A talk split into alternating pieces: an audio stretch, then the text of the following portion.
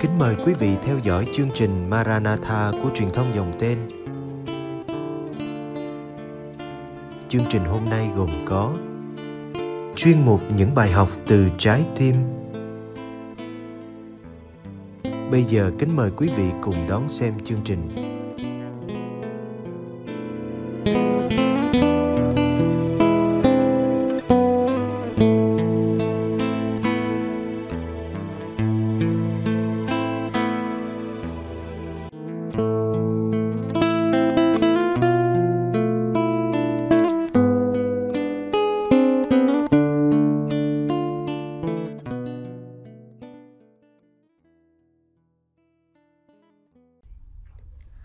Gặp gỡ. Tôi gặp em sau một buổi sáng miệt mài tìm kiếm mà chẳng biết tìm ai. Anh công an trong xóm chỉ tôi đến nhà em. Anh nói đó là nơi tôi nên đến nhất trong con hẻm vắng này. Chỉ có nhà mà không có sân, đủ chỗ ăn, chỗ ngủ. Nhà có bà nội, có em. Cha em mới đi đâu ra ngoài, hàng xóm nói cha em bị nghiện, người khác lại bảo nó bị tâm thần nên lâu ngày lại đùng đùng nổi cơn. Chị biết chắc rằng ông nội em vừa bị cha em hăm đánh nên đành bỏ đi biệt tích, chuyện đó chẳng làm em mấy đổi ngạc nhiên. Hay tin tôi đến, bà nội em khệnh khạng đi về từ đầu ngõ. Người ta vừa cho bà mấy con cá với bó rau về nấu bữa trưa. Nhà em có cái được hàng xóm thương, lâu lâu mấy anh chị lại bưng sang bát chè, tô súp.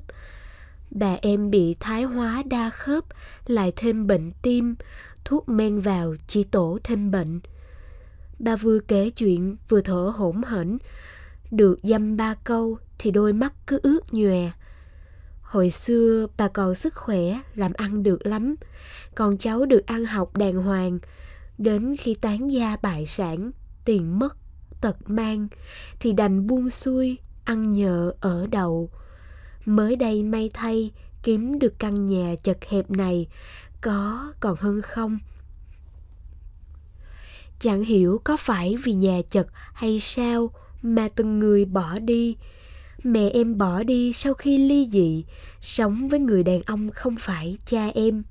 Mấy tháng đầu, mẹ còn trợ cấp cho em hai trăm ngàn, rồi từ từ im bẵng. Bác trai của em phải đi tù vì dính đến vụ xô xát làm người ta thiệt mạng. Ông nội em đi đi về về, đi nhiều hơn về. Khi đi em chẳng biết, lúc về em chẳng hay. Em chỉ biết hễ thấy cha thì không thấy ông nội. Và em cũng đủ biết để trả lời vanh vách với tôi. Cha em bị người ta đánh đòn, tra khảo đến nỗi mắc bệnh gì đó. Nhìn mấy vị thuốc, tôi đoán cha em bị động kinh. Tuổi thơ em thấy sợ, thấy đau trước những lần cha lên cơn té ngã với mặt mày những máu và biến dạng. Nhưng dần dà cũng quen. Em quen đến nỗi chẳng còn thấy đau khi phải chịu những trận đòn vô cớ từ người cha sáng ngủ tối la. Ý tôi nói nỗi đau tinh thần. Vâng, thể xác của một thằng bé như em còn quá mỏng manh để phải chịu những vết hằn vô duyên như thế. Em xưng hô với tôi con con, chú chú, vì cha em chỉ hơn tôi hai tuổi. Em nhìn tôi như nhìn vào tương lai mơ ước của mình, khiến tôi cũng ngại. Ước mơ của em thật đơn sơ, chân chất.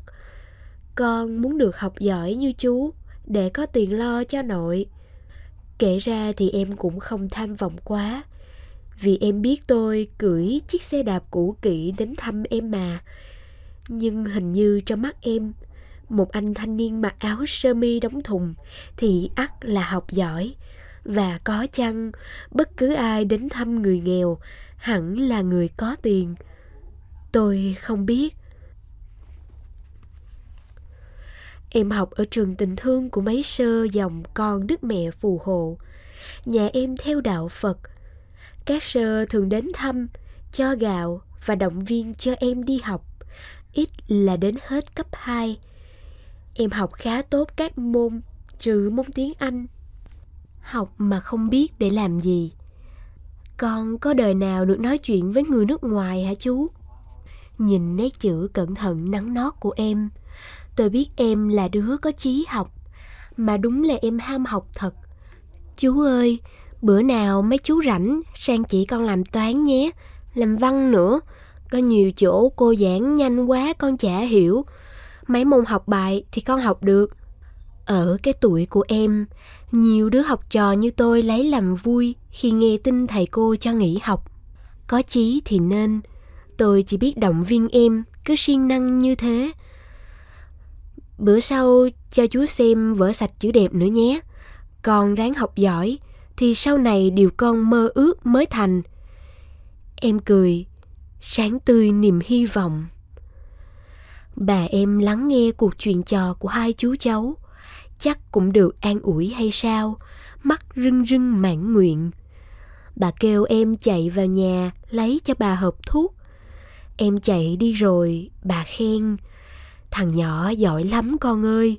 Cô bệnh tật thế này nhiều khi nằm liệt một chỗ, thở còn không nổi. Một mình nó nấu cơm, giặt đồ, làm đủ việc nhà thay cô hết. Mỗi tội lười tắm rửa, cô la hoài à." Tôi chờ em ra rồi nói lời tạm biệt. Tiễn tôi về, em chào anh. Tôi hỏi sao lúc trong nhà gọi anh bằng chú, giờ lại là anh. Em cười hồn nhiên. Em sợ nội la nên phải thưa chú, chứ em thấy anh cũng trẻ mà.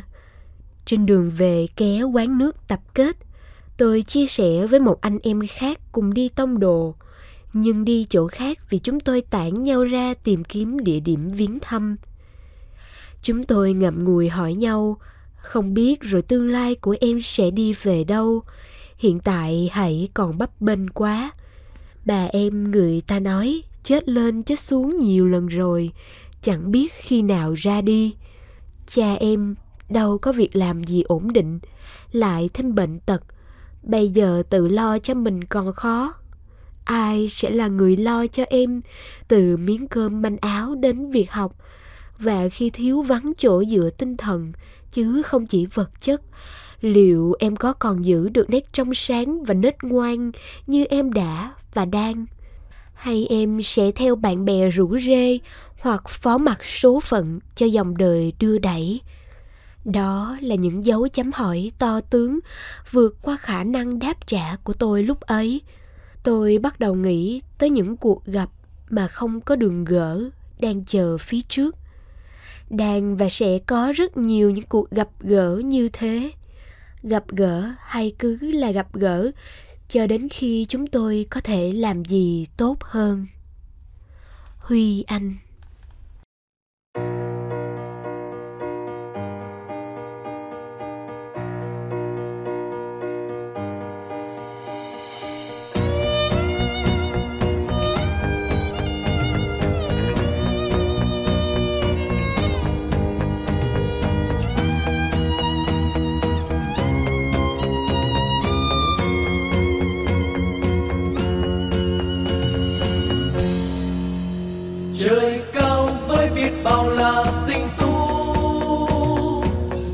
Trong lòng muôn vàn trăng sao, trời cao với trăng sao là bạn hữu, vinh cửu vô biên để đời có nhau. Trời cho người với người bạn hữu của nhau, hãy cùng người ta làm bạn với đời. Trời cho bạn với bạn là người của nhau, đã là bạn hãy làm người cho nhau. Trời cho vâng trời cho đâu phải để chơi, tuy trời cho cứ tưởng cứ tưởng là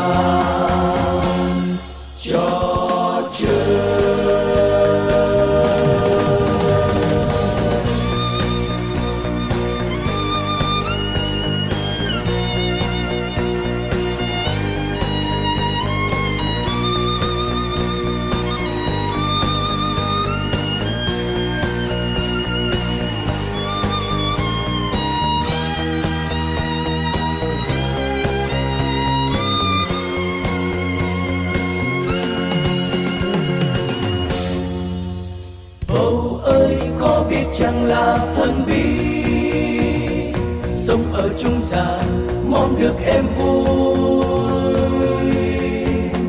Dù sao cũng không nên là bạc đãi, sống để yêu thương cả đời với nhau. Người ơi, bầu bí là bạn hữu của nhau, hãy đồng lòng đi cùng gian với người.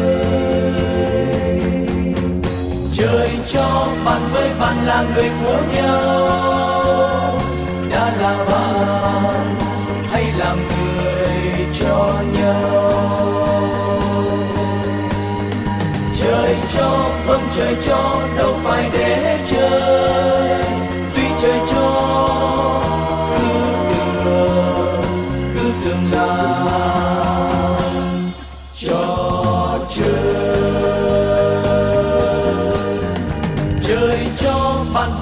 là người của nhau, đã là bạn hãy làm người cho nhau. Trời cho vâng trời cho đâu phải để chơi, tuy trời cho cứ tưởng cứ tưởng là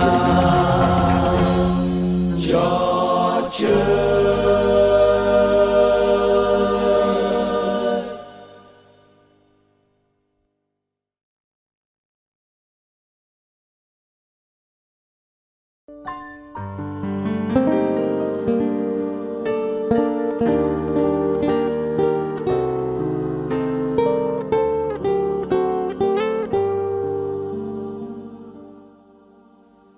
Cảm ơn quý vị đã theo dõi chương trình.